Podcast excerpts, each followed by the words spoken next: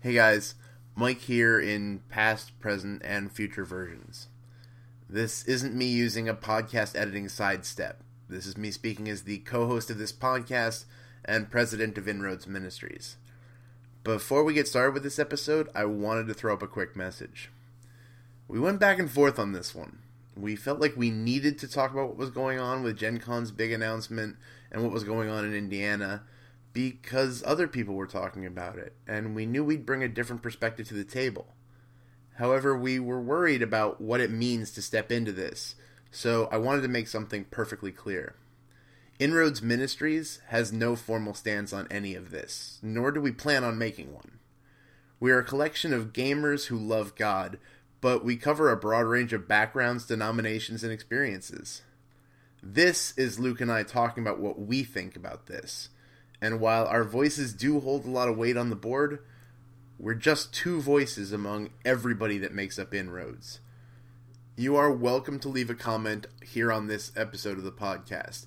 However, really, comment sections like this are part of the issue because it's really easy to not put a face on a comment, and it's really easy to push aside a comment. I'm gonna be at Gen Con and I'm gonna be in the middle of this, and I'm gonna be at a booth that says Christian Gamers Guild and Fans for Christ, and I'm gonna be demoing games and talking to game developers, and just wandering the floor as somebody just like everyone else there who loves games. I would love to put a face with your comment. I'd love to be able to shake your hand and talk and to get to know you. So I hope that you will listen to this entire episode and I really hope that I can see you at Gen Con so we can talk about it more. That's all I need to say in this message, and I hope that you guys enjoy it, even if you're for, against, or confused by the fact that we're tackling this topic. Well, hey there, everyone, and welcome back to Game Store Prophets. This is episode 98 of the show where we talk about board games, role playing games, and of course, our spiritual lives. My name's Luke Navarro. And my name is Mike Perna. Dude, we've got like the flood of stuff to talk about. Normally we start off with the the witty banter. Uh, we're gonna be like, do, do we have time for witty banter today? Yeah, I think we're gonna have to go banterless.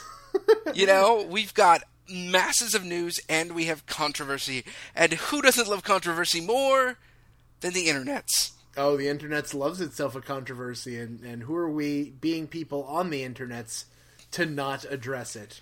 So before we jump into all of the news, I do have one little bit of banter-ish stuff that I want to throw out there. Okay. Because it's awesome. And that is my copy of Star Wars Armada arrived today. Nice. That's fantastic. Two quick first impressions. One, biggest box ever. The box is humongous. Well, yeah, it's got to hold all those minis. Well, and it's it, it's it's it's kind of big in terms of its footprint, but it's also massively tall, like thick. It's very strange. And the second observation is some assembly required. Emphasis okay. on some. okay, so you know, look, hey, every time we get a new game, right? We we got to spend a little bit of time popping out the the tokens and things like that. So first off, Fantasy Flight loves them some tokens. Oh yeah, they do. Okay, there are tokens in the game. I can't even figure out what they're for. They're there. I think they're just there in case you need more tokens. But also, you have to do all the the assembly on all the cool parts, including the the uh, the great little movement tool they've got going there, and of course all of the miniatures you have to assemble. It took me an hour to assemble this game. Oh man! That said, I'm super excited. I'm going to game night tomorrow. I'm going to bring it, and I hope there's somebody who's ready to throw down with me. We'll see. Um, so yeah, that's my little bit of gaming news. I will I will toss in my little short what's this because you know I there's almost part of me that feels like I I will develop some form of tick if I don't do banter. Uh, I will say that I have I have two games coming in myself. Oh, Yes, one was a pre-order I mentioned before called Specter Ops from the guys at Plaid Hat. Uh, I just got an email today saying it. They finally let it into the, the country. It's finally here, and that it should should be shipping out within the next couple weeks. So I'm super excited to to see that. There have been some guys who've been putting out YouTube videos and let's plays of this game, and I want to get it in my grubby little hands. I will also say that because of the good people at Cool Stuff Inc. having an amazing daily sale, XCOM the board game will soon be mine. Oh, nice! I can't wait to hear about that. XCOM that actually is coming to me like right now. It's on its way from Florida right now, and uh, I hope to get that played as soon as possible. Pretty much the day I receive it. From what I've heard, it will take some people who are you know this is not for passive people. This is not for passive gamers because it is a little bit of rules memorization and getting into this game. But so, I hear the app is really good at teaching you how to play. It's got a tutorial, like right. an in-app tutorial. The downside is, is that there are no paper instructions. But we'll get into that later when eventually I played this game and we'll All have more to talk about that. But super excited that you know the planets have aligned and I've got new games coming in even though the budget only barely had room for it. Well, very cool. So the reason we have so much news rolling in this week uh, is simple. We uh, since the last time we recorded, there's a show called GAMA. I don't know what GAMA stands for, but it doesn't really matter. Now, this show though is very different than most of the shows we talk about on this show. Uh, you know, we'll talk about well, let's say Gen Con because you're there. We have a presence there. It is a huge gamer event and a little bit of a uh, foreshadowing. We'll be talking about Gen Con later in the show, folks. Yes, um, but Gen Con, Origins, uh, BGG Con, Essen, these are all conventions that are essentially for the fans. GAMA is more of a trade show. So this is where you go if you have a friendly local game store.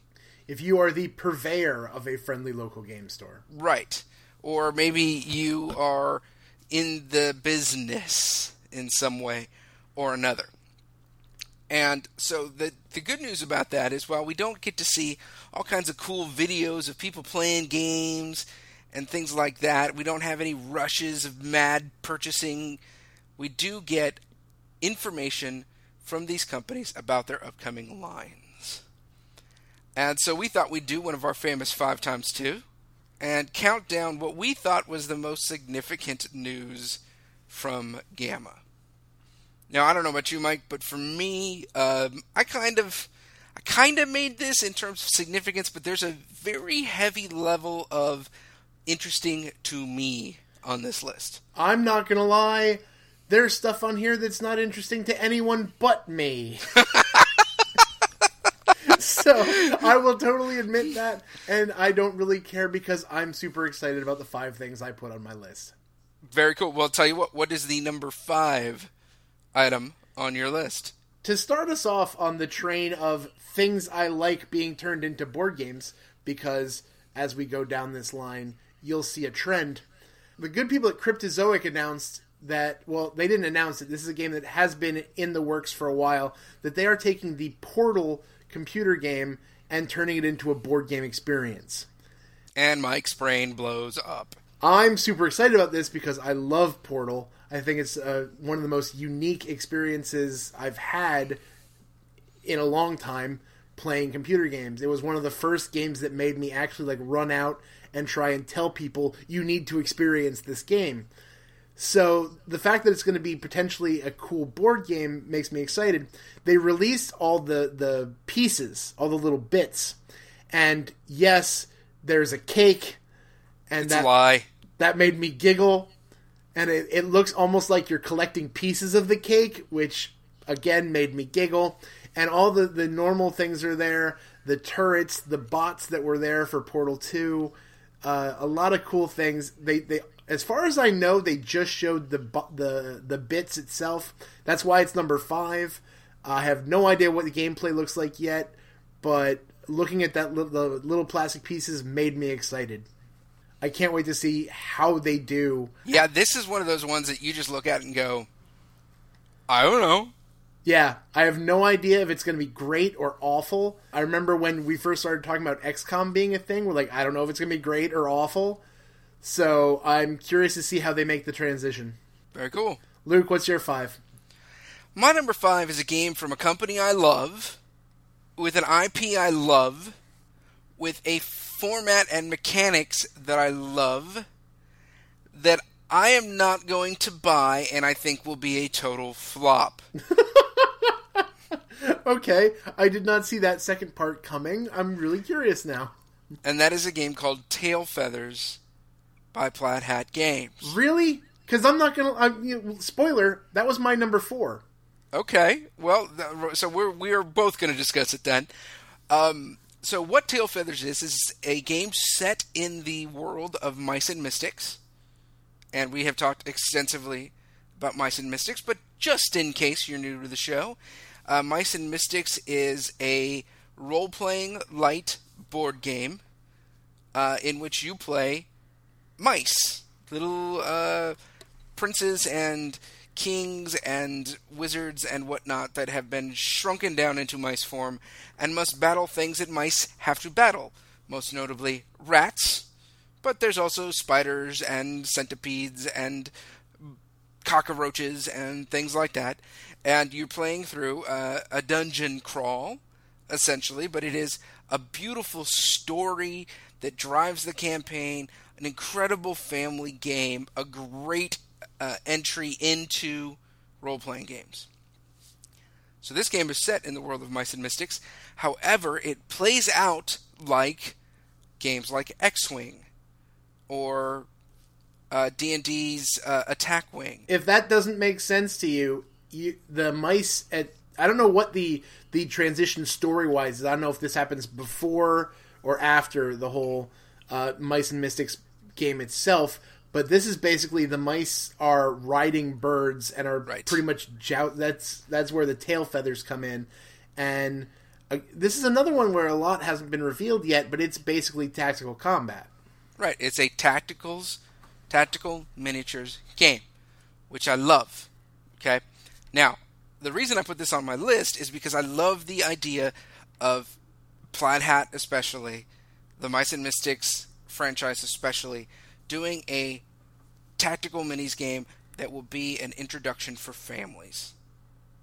That said, I think the tacticals minis market is a little bit overrun right now and I I'm afraid that this game is not going to catch on in the way that others have.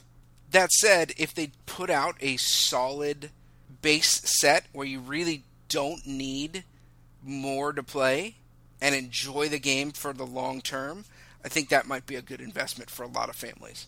See, I think that obviously the the the news is kind of slow going. They're a while from getting this out. Uh, I've seen uh, some of the prototypes of the minis. Uh, the guy, the designer, actually put it out on Twitter. Uh, pictures of what the minis look like. They look gorgeous. All of the minis in the Mice and Mystic line are beautiful. Oh yeah. So I think that I think if they were going to do it like X-wing, like Star Trek, like we're going to put out you know X number of ships and have waves of, I think that would fail. I don't think there's enough to maintain that. So I'll tell you I'll tell you what bothered me. It was in their presentation they said they're going to wait and see how the base set does before they decide to put energy into expansions. Right. Now, that could to me could mean one of two things. A really full base set, I think that'll be great. Or a base set like, let's be honest, X-Wing. Okay, X-Wing's base set, it's fine for about 2 or 3 plays. Right. Then you're bored and you need to buy more. That's why the waves come out almost immediately.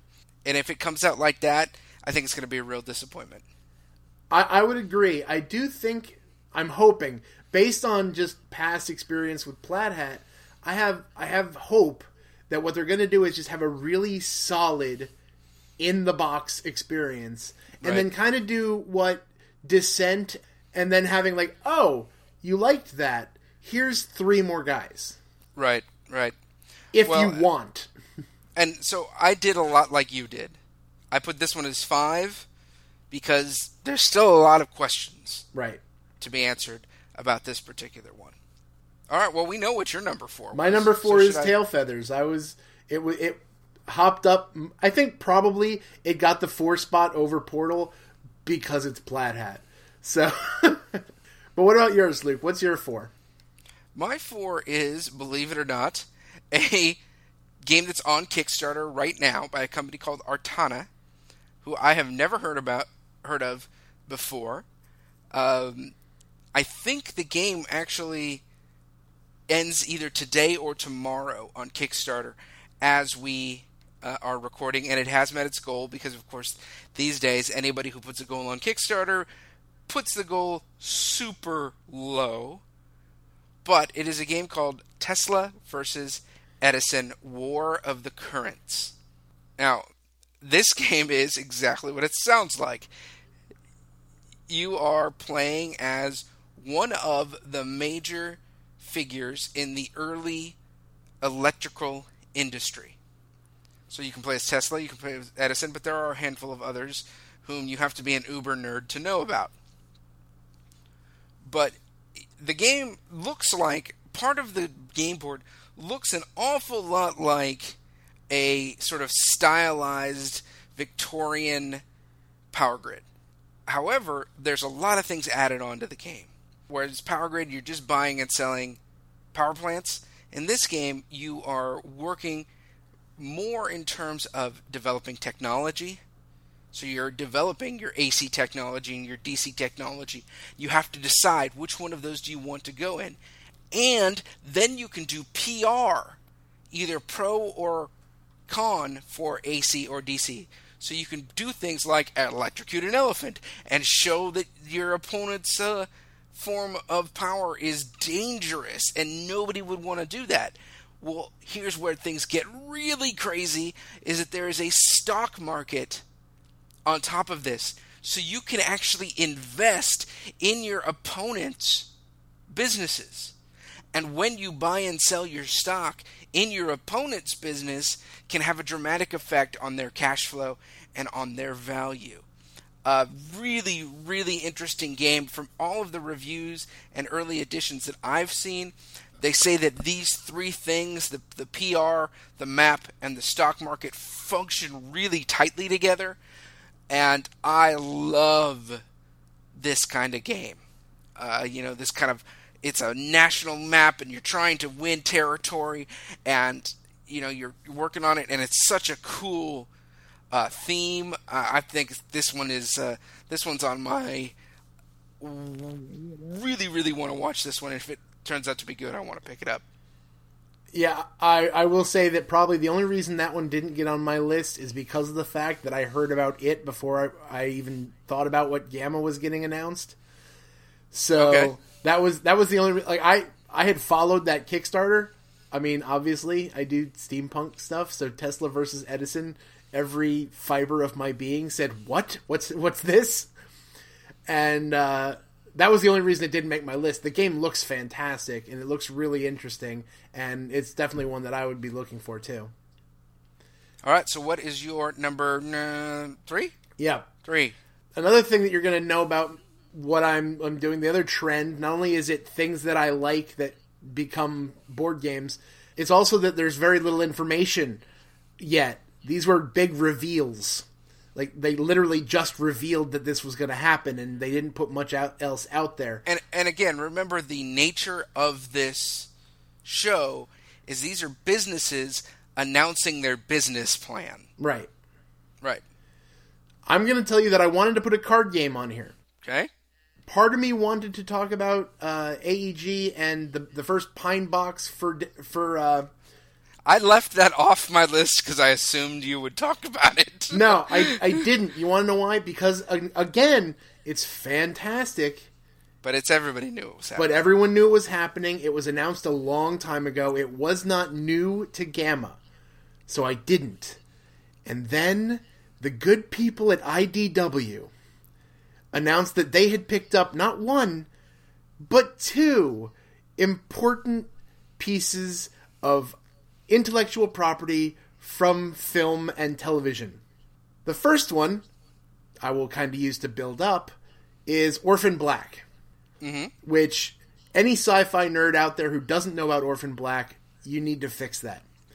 Uh, I will not spend a large amount of time going through the awesomeness of that uh, that show, but basically the short version is is that there's a woman who sees somebody who looks exactly like her and finds out that it actually is. She is a clone and she is not the only clone. And all of these clones come together and to not go into huge amounts of plot line madness ensues.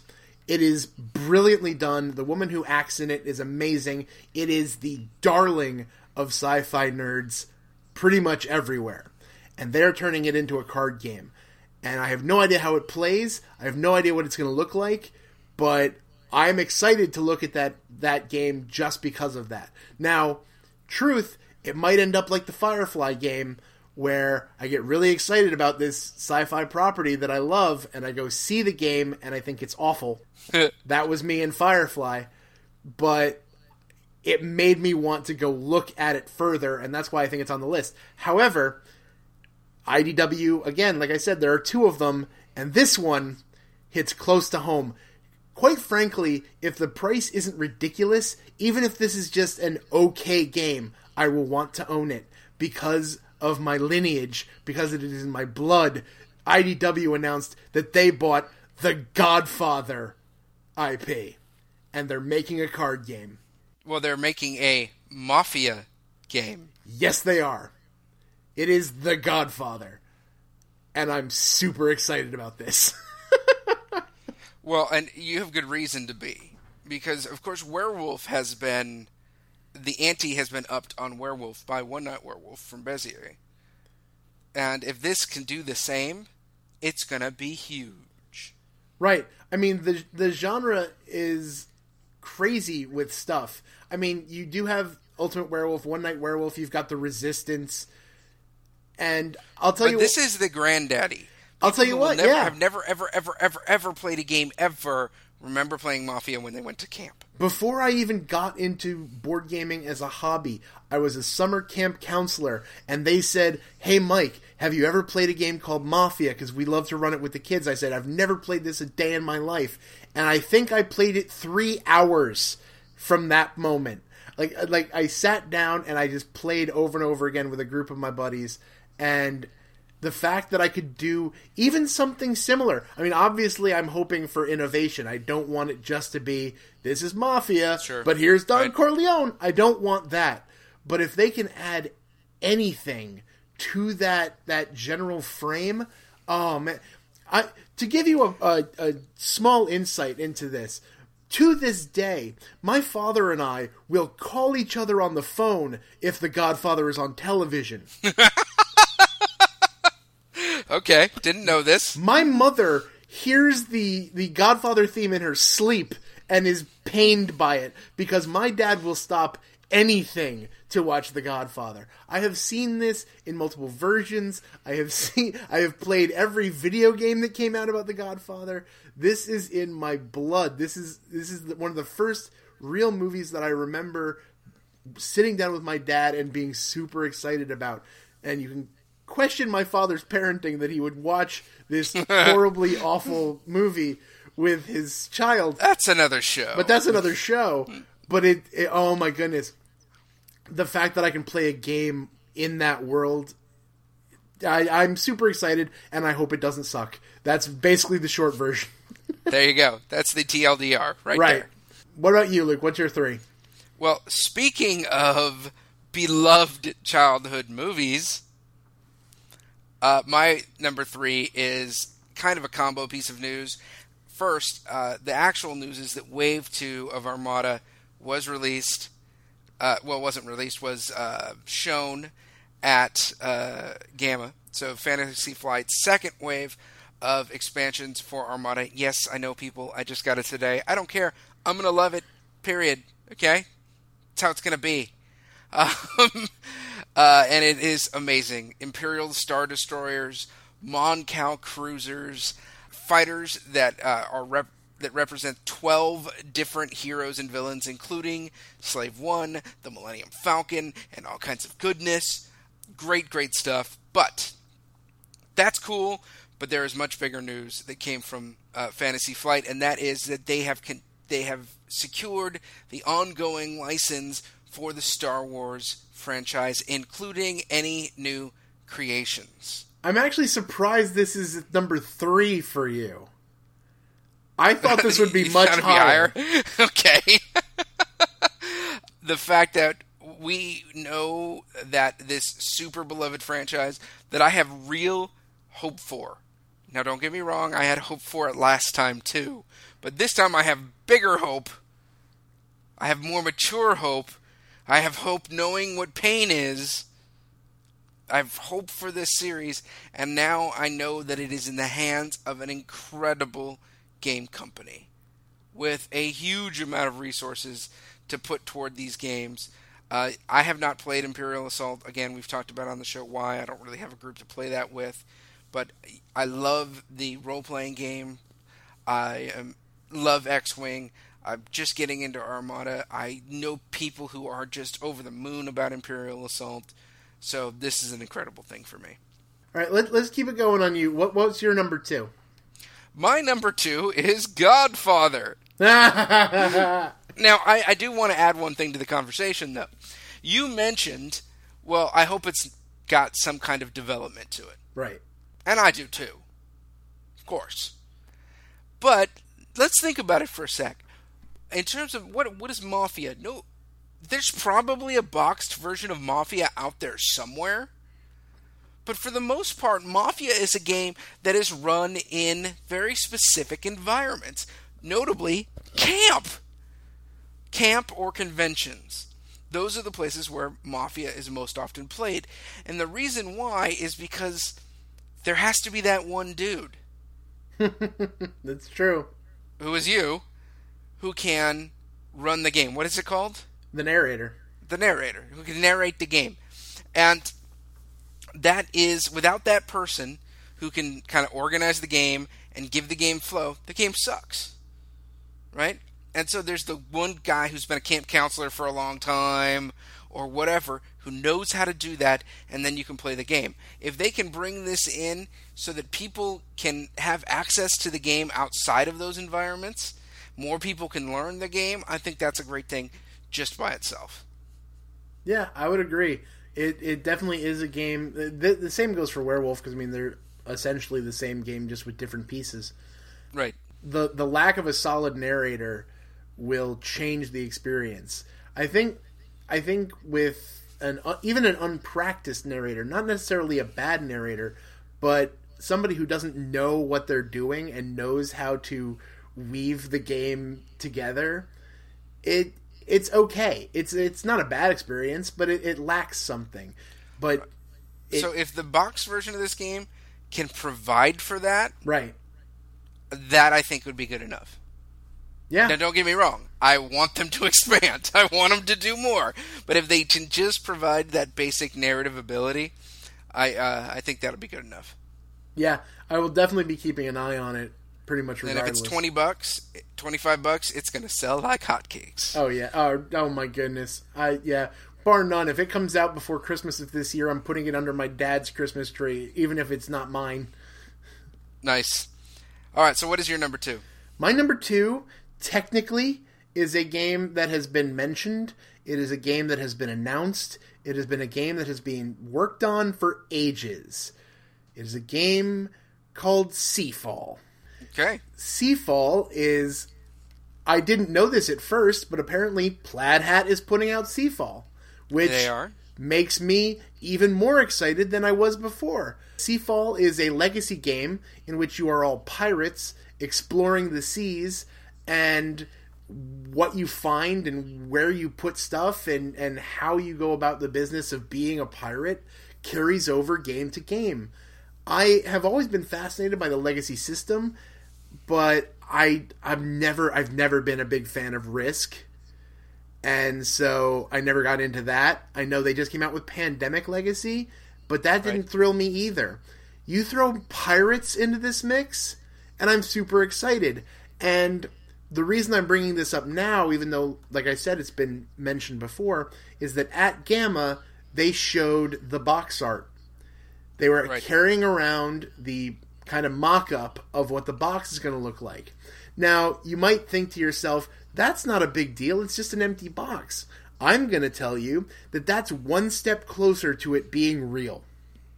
And that makes me happy. It gets me excited because I'm pretty confident that we'll be seeing it sooner rather than later. And I, I want to be playing this game. Very cool. I don't know much about the game other than what you just said.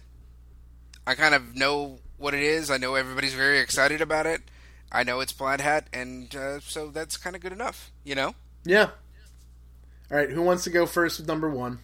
I, I'll go first for number one. Okay. Um, my number one is okay. This is this one is a moonshot for sure.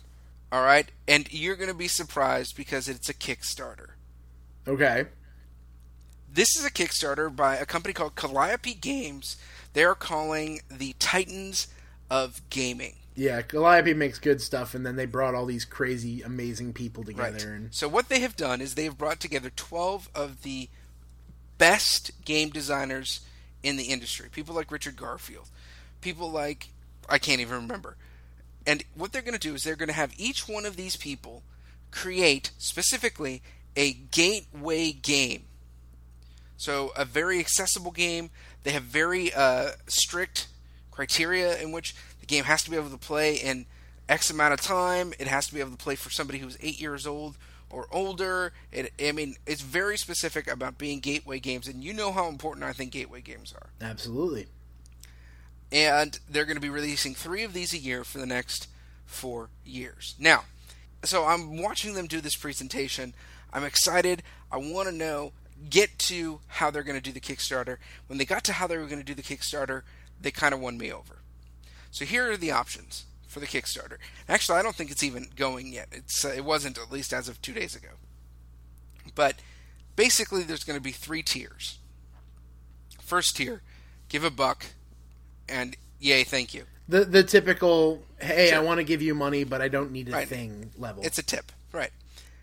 The next is I think twenty or twenty-five dollars, and basically every time you give twenty-five dollars, you are saying, "I want a game."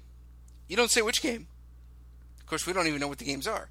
You're just buying the right to claim a game at some point in the future. Okay. The third is I forget somewhere in the neighborhood of 150 bucks. You get all the games. You get 12 games. So that's 11 bucks a piece for the games. But they will straight up tell you we have no idea whether this is going to work. At least this they're is- honest, Hey, no, you know what? That's how Kickstarter was back in the day. right? It was like we needed startup capital. So if you're willing to be an angel investor on this thing, we will thank you for your money. We will try to make this thing happen. If it does happen, you're going to get everything on the cheap. You're going to get massive rewards if it happens. But we don't know. You know, so it's not like okay, well, what's 12 times 200 12 times 25? uh, d- d- 300 bucks. It's not like you're paying 300 bucks. You're trying to buy each one of these games. No, this goes back to the original idea of Kickstarter. Like, kick in something so we have enough startup capital to get this thing going. Once we get it going, it'll roll and you'll get everything that comes. And if it totally fails, well, sorry, it totally fails. If it succeeds, you got everything. I think that's refreshing. Now, now my only question is, do they tell you what these games are? We have no idea what the games are yet. See that I don't know about that. Like, See, I, but to me, it's you know who the designers are. You know what kind of the fact that it's going to be a gateway game. That's it's going to be super accessible. In some ways, you got to say, "Hey, these are artists who are saying we want to create some art. This is going to be the general nature of the art. Will you hook us up?" And I'm cool with that. I like that idea. it is it is true that because of the fact that they're going with, you know, not to objectify them, but known quantities, They're not, you know, getting random dude on the street. I I do think that there is more leeway with that. I I do think that it's it's a hard sell for me to go for that last level. I no doubt that it's a hard sell, uh, but you know what? I, I I respect what they're doing. I respect the fact that they're saying we're not trying to use Kickstarter as a store. We're trying to say we want to do this thing. It'd be impossible to do otherwise, and will you help us make it possible? It's getting away. It's getting away from the model of we need to get this so that production can roll on this thing that we're already doing, and goes back to the whole idea of it's either this or nothing. Yeah. So this is, and actually, I, I did look at it now. It is actually uh, up as a Kickstarter, so you can check that out. Let me just kind of go through some of the designers, or well, some of the games that the designers have created uh, along the way. So we've got uh, Betrayal at House on the Hill, Heroscape, not too bad. Risk Legacy, well, you decided you didn't, you didn't like Risk. Oh, Dice Masters, Quarriors, hello. The same guy who's who made Risk Legacy, Rob Daviau, he's the same guy who's doing Seafall. Like it's Right. his baby, so Let's see, Kill Doctor Lucky, a game that I know you like. I do. Oh, hi, Magic, Yeah, Richard Garfield. King of Tokyo, Netrunner, Quarriors, XCOM, Dice Masters, BattleTech, uh, Shadowruns, Pirates of the Spanish Main, Pathfinder Adventure Card Game. These guys can make games. yeah. And we do, by the way, now have a little bit of information on what the first three games are going to be. So, uh, yeah, this is this is again, like I said, it's a moonshot, but it's uh, it's cool. You know, I, I think it's something I'm I'm willing to consider, and uh, I'll definitely chip in something. Uh, I will look closer at the rewards and the experience and whatnot before I decide how I'm going to do it. But this to me was so outside the box that it had to be my number one. So, Mike, what was your number one? the crown jewel in the things I like that are that will be becoming board games in the future. It was hard for me to come up with something in this category that would trump The Godfather because it had such a special place in my heart. I will say, however, that the good people at Steve Jackson Games have come through for me. So there, there's an internet meme of Fry from Futurama holding a fistful of dollars and just says, "Shut up and take my money."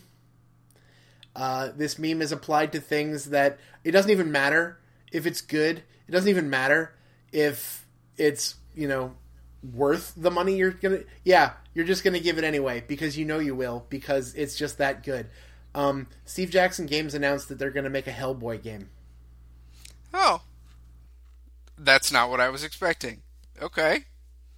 Apparently, we love the Hellboy. I I am I as of right now, like the second we get done recording, I'm going to be posting Darkest Dungeons up on our YouTube channel. That is done it's not done by Mike Mignola, the artist of Hellboy, but it might as well been. I love the art style. I love those characters. He- Hellboy himself, man, Red is one of my favorite characters like in fiction. Uh, his whole storyline of the, the the force of chaos that was supposed to destroy the world ends up saving it. He I one of my favorite characters ever, and you're gonna put him on a board game, and I will play that board game. I don't even care if it's like the Firefly game where I play it and it's it's a stretch and I it's not my type of game. I will learn to like it because I love Hellboy that much. Sign me up for the BPRD. I'm good to go. Well, there is was a ton of other news from GAMA, including uh, expansions to just about all of the greatness that is out there right now. However, we need to to carve some time to talk about a couple of other stories that have happened since the last time we recorded. And Mike, uh, I don't know, how do you want to take this on? Do you want to start off with Five Tribes, or do you want to start off with the big uh, the big monster monkey that we need to face here. Let's go with Five Tribes because that one's that one's easily approachable. that one, that one is relatively easy. Right. So for those who don't know, and we have talked about Five, Five Tribes several times on this show, uh, Five Tribes is a game. Doesn't matter what kind of game it is. What's important here is that it is set in the world of, of the Arabian Nights. Okay, uh, not specifically the story, but just the general idea of The vibe of Right, of kind of a- Nights. kind of a an early uh, Arabian Peninsula kind of a thing. Now, one of the uh, figures, one of the uh, uh, mechanics in the game, uh, uses slaves that are purchasable from the market.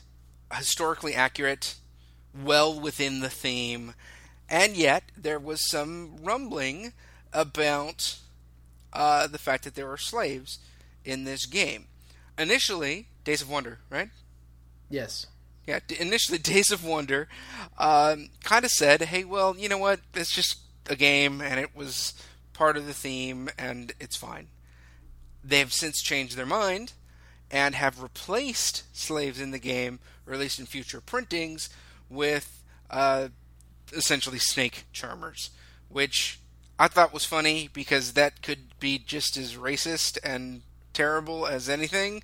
But hey, whatever. And so they have bowed to pressure and changed it. Mike, tell me, good, bad, indifferent. What do you think? I, I think I don't mind it. Now I, I'm the first person to say that I don't care that it's in it's in the game because of the fact that you're setting it in a specific themed setting. Like it's not like saying, "Yay, this is awesome, this is wonderful, we should make this a part of our life today." It's not expounding on the glories of it. It's saying, in this day and age, in this time in which we have set our story, this was a thing. So I don't mind it being there. At the same point, I also don't think that there's a problem with changing it. And here's the big deal.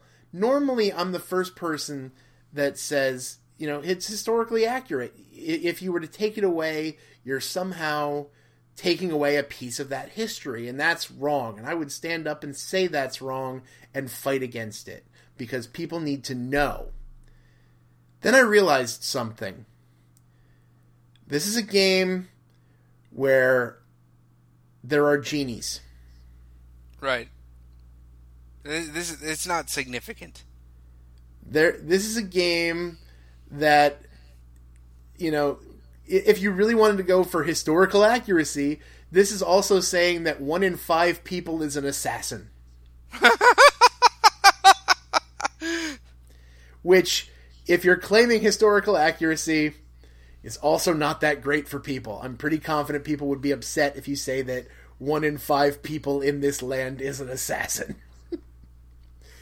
so, in, quite frankly, I, was fine with it being there, but I have no problem with them making this change, especially because they're providing for the people who already have the game and, and want to make that change. They're saying, hey, you want to change it up? Fine. Here are these cards. Here are these people. If you don't mind, if you bought one of the original boxes and you don't care, you don't need to get anything else. You're fine. And I, I, I think it's okay. I think it's, it was a controversial thing, but I think they handled it pretty well overall. What are you, what do you think? I think in terms of the company, fine. That's great. I think in terms of the controversy, this is people digging a little bit too hard for controversy. I think this is just whining.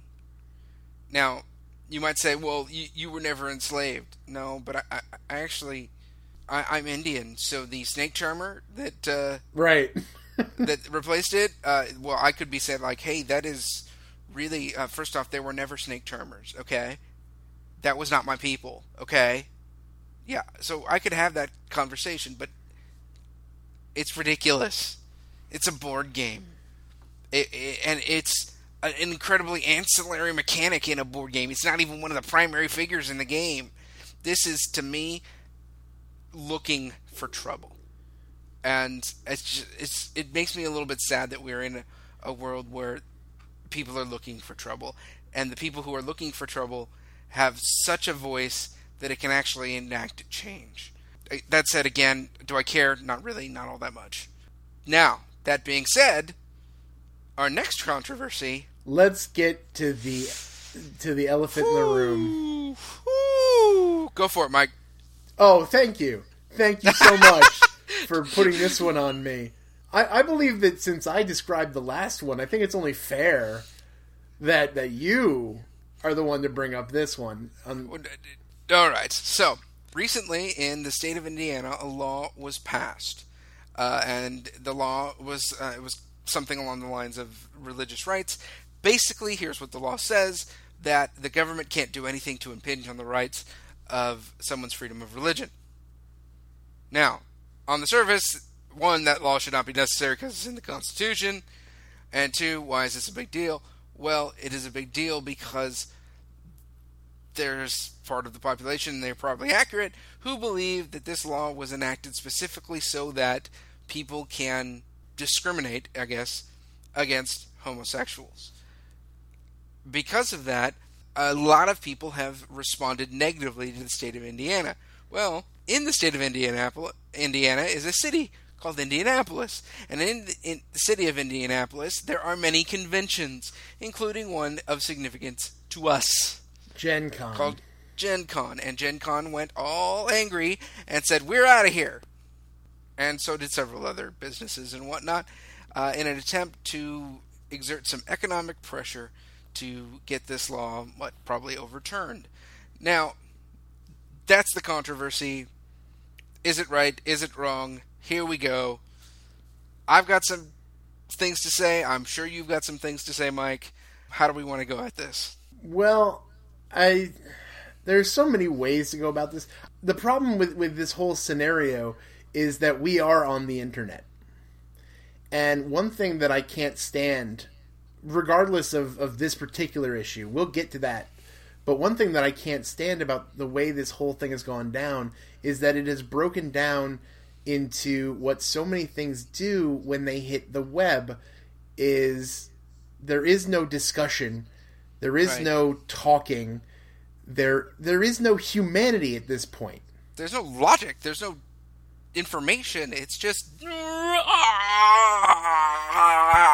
It is rage on both sides and either information misinformation lack of information there is it is just rage and seething and yelling and gah. So let me take a stab at this in a intelligent, calm way. let's please do So I want to come at this uh, from two directions. I as, come as we from, should from a religious direction and from a practical direction. Uh, a religious direction, and we'll call it an American direction. yes let's Um, and we know there are people out of the country who listen to this and are probably chuckling. Good for you. Um, so, first, from a Christian perspective, this doesn't make a whole lot of sense to me. One, I don't think that un- unless you're an actual religious organization, I don't think you ha- should have any rights above and beyond everybody else. right That being said, let's imagine you're a Christian business owner in the state of Indiana. Because this is who this applies to, this law. Well, you're going to have potentially homosexuals in one of two ways in your business. One is as a customer. And if you want to turn down a customer, you're a moron who's going to go out of business. yeah Fine. Two, as an employee. Now, to me, it seems like the Christian response to all of our employees is to want the best for them. To provide them with the best income, the best health care, the best work experience you can possibly do. And if you are deciding based on somebody's anything whether or not you're going to treat them well, you need to take a closer look at your Christianity. Because I tell you what, you're doing it wrong. right That being said, let's look at this from the perspective of an American. First off, folks, it was not the poor governor's fault. Yes, he signed the law, but they have this thing called the legislature. Guess what? You've got one in your state too. They make the laws. Okay? guess what? Legislators are voted on by the populace. They make the laws. Governors voted on by the populace. He signs the laws. This is not some dude going, you know, off on his own to on his own little crusade. Okay, that's just not the way the law works. The second thing is, I think this law is probably going to get destroyed in court. So, does it really matter that much? I don't know. But here's the the thing. I actually think, folks, as Americans, the freedom to say I don't like you is fundamental for who we are. You know, we have the right of association. We can hang out with whoever we want to hang out with. And that has been diminished a little bit in this country because of uh, the Equal Rights Amendment.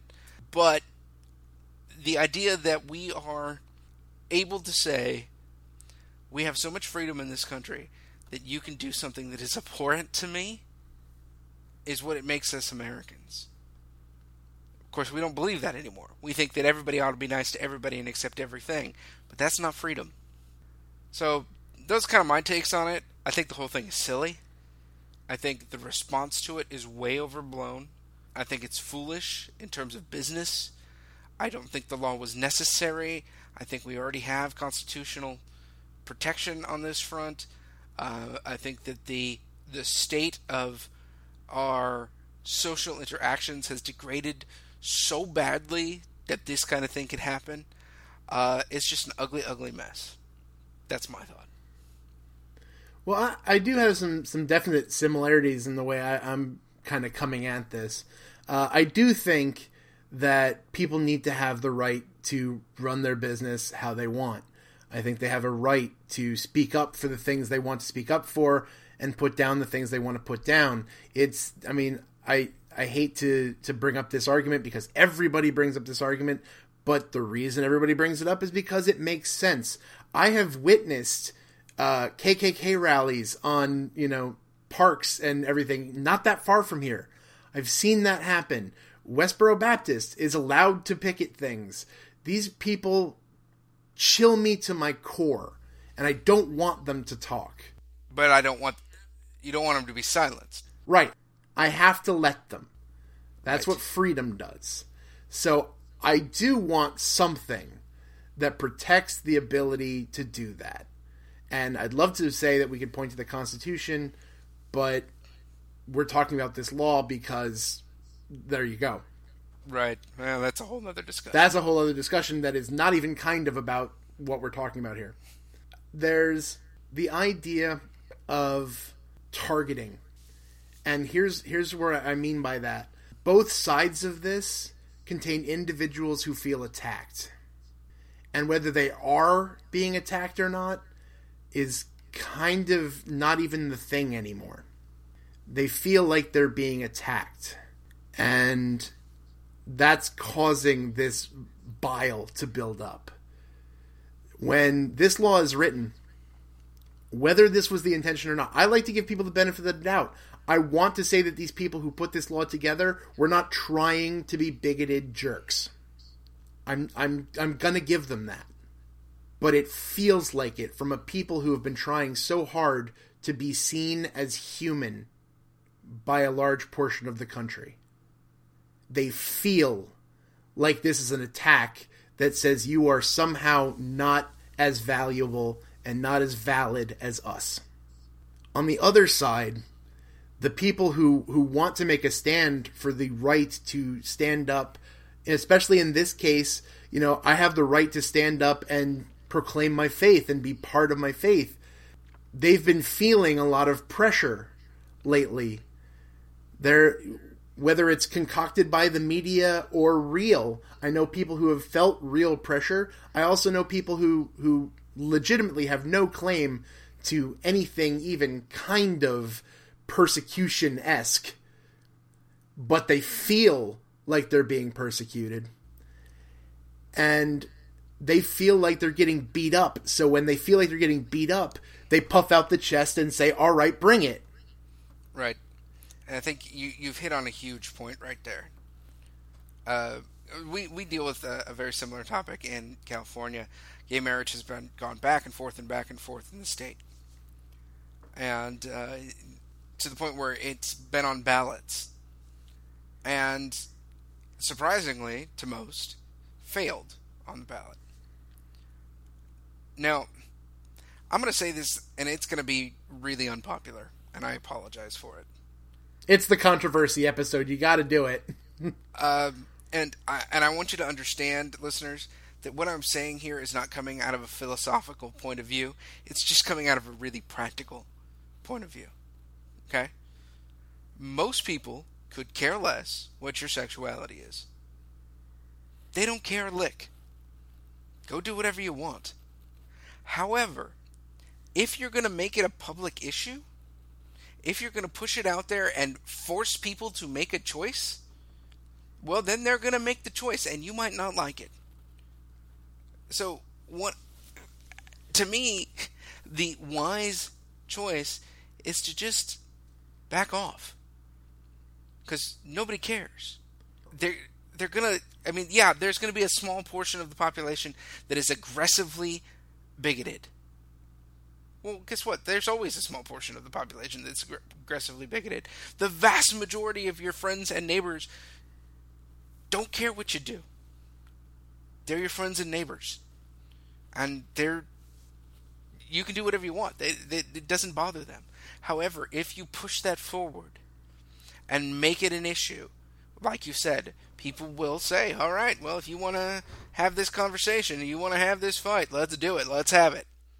And you know, you just don't want to keep poking the bear. The the thing that that I'm I'm coming from with this is the fact that there there is no humanity anymore. I mean, I already said it, but for a lot of people that are feeling this pain, that are bringing this up, that want to bring this fight, it's because of the fact that they feel like they need to. And they feel like it's something that is is something that they need to do or else they'll have everything taken from them. And yeah, there will be people who take that to an extreme. There will be people who everything is a problem, everything is a trigger, everything is an issue. And I'm not talking about them. They'll if this dies down, they'll find something else. Those are not the people that always come to my mind when I think about this issue. The people that I think about are like buddies of mine. The the people who I know who have to have had to deal with a ton of stuff. The kind of people who I've had to counsel because of the stuff that has happened to them, because of the things that people have said to them, because of people they know and care about have said to them. The big thing for me is is not about it's not even about this law. Cuz like I said, I do think that people need to have the right to be and do and say what they want. And as was was brought up to my attention when I first said I'm not a fan of this law, the market can fix itself. If if this guy says I'm not, I you know I'm not partial to to having you know those people, and I try to you know intonate air air quotes on that. I don't want those people in my store. Then that store will fail. It, it will, because the market will do that. But I don't like the fact that a whole group of people have been made to feel not human.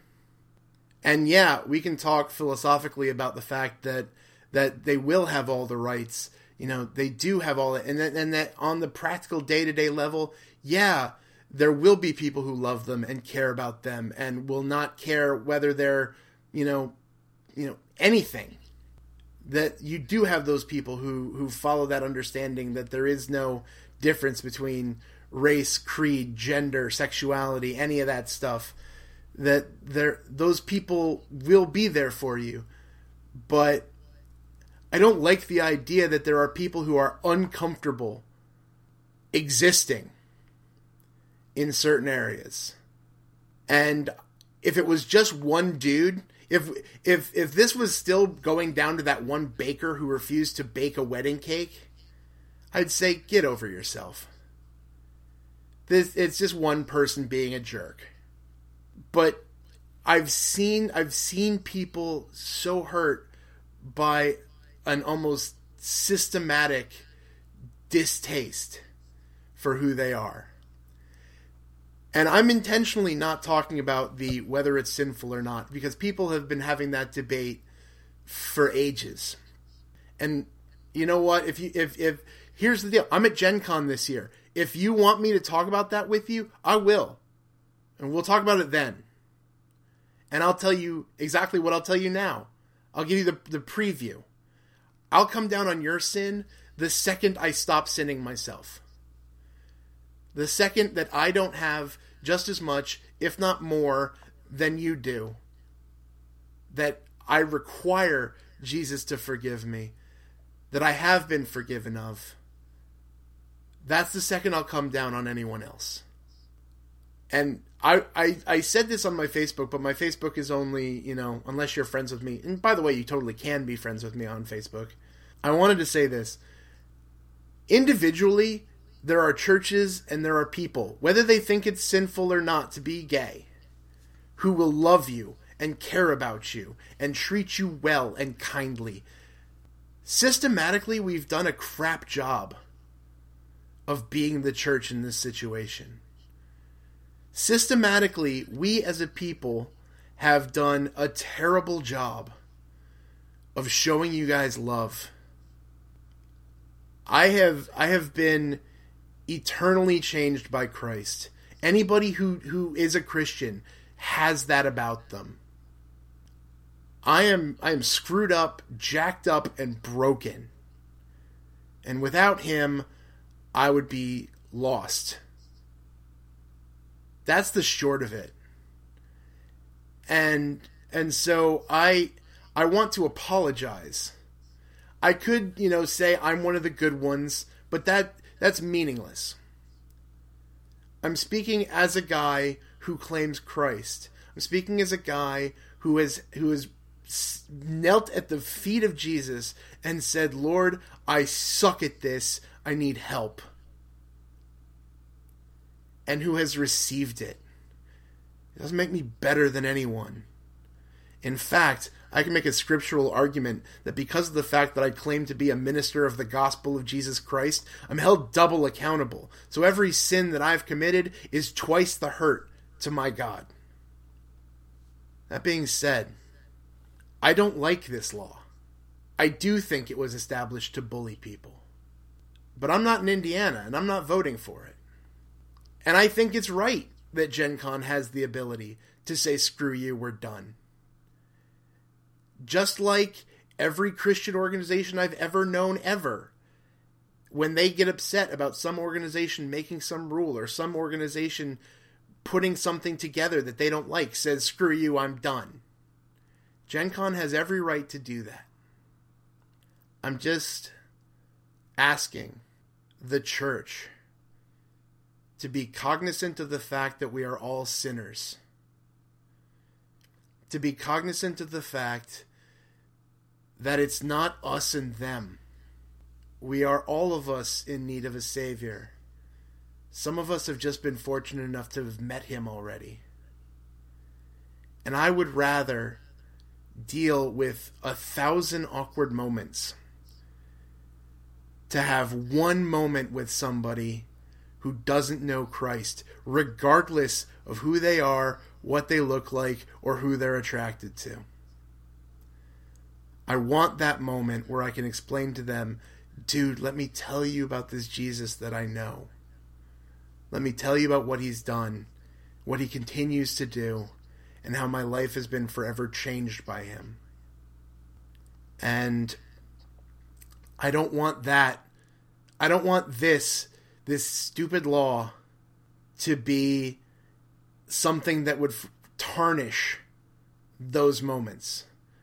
I don't want that law to be the reason why somebody who may have been open to hearing about God stops. I don't want that to be the reason that in someone's mind Christianity is a, a, associated with hate. I don't like this law. It is the law, and I think that something like it is valid.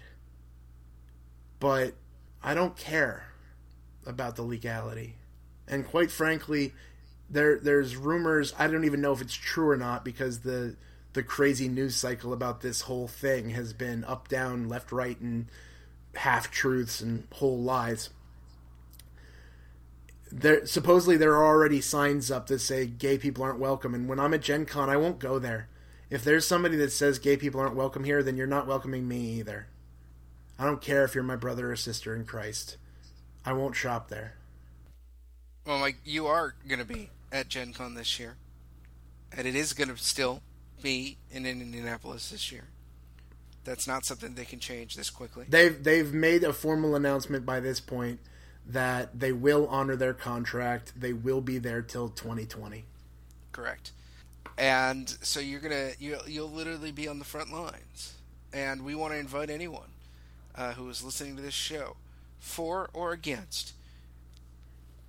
I'm not going to even say for or against what. yeah. If if you've got an opinion and you want to talk, if you want to come yell at us, if you want to explain to me that Firefly is a legitimate game that's full of wonder and awesomeness, stop by. and uh, in the meantime, if you don't want to wait that long, that is perfectly fine too. You can go to inroadsministries.com, find out what we're doing, get connected with us. Uh, and of course, we want to remind you that episode 100 is coming soon, and we are looking for submissions from you guys. Just uh, we just got an awesome letter today. I'm super. It was so it was so awesome to hear about this guy who really felt like gaming was going to be part of his ministry now because he heard us, and that that just is awesome to me. Yeah. So you can send audio, you can send text, you can I don't know send a picture. I, I have no idea the picture's not going to really work. It's kind of hard to talk about a picture on a podcast. It is. we, we, you know, they say it's worth a thousand words, and we don't have enough time to t- say a thousand words. So, uh, send audio, send text. Uh, we want you to be involved in this episode. We want you to be involved in the ministry. So definitely uh, come check us out. Mike, do you got anything else for the crowd? Uh, like I said, I'm literally just after this after this recording, so long before this goes live. I'm going to be posting up the first episode of me playing Darkest Dungeons. Uh, this first one is about explaining the world and just playing through the first dungeon. Uh, it's going well, and I'm surprised, and I can't wait for it to all fall apart and for you guys to make comments laughing about me and about the way that I'm pseudo cursing as traps go off in my face and awful things happen and my people die. Well, fudge and yeah. poop and darn. I'm gonna bust out all the Christianese swear words. Dag All right, guys. so on that lovely note, we want to remind you that God is a game master, and no matter how the dice fall, the game plays on.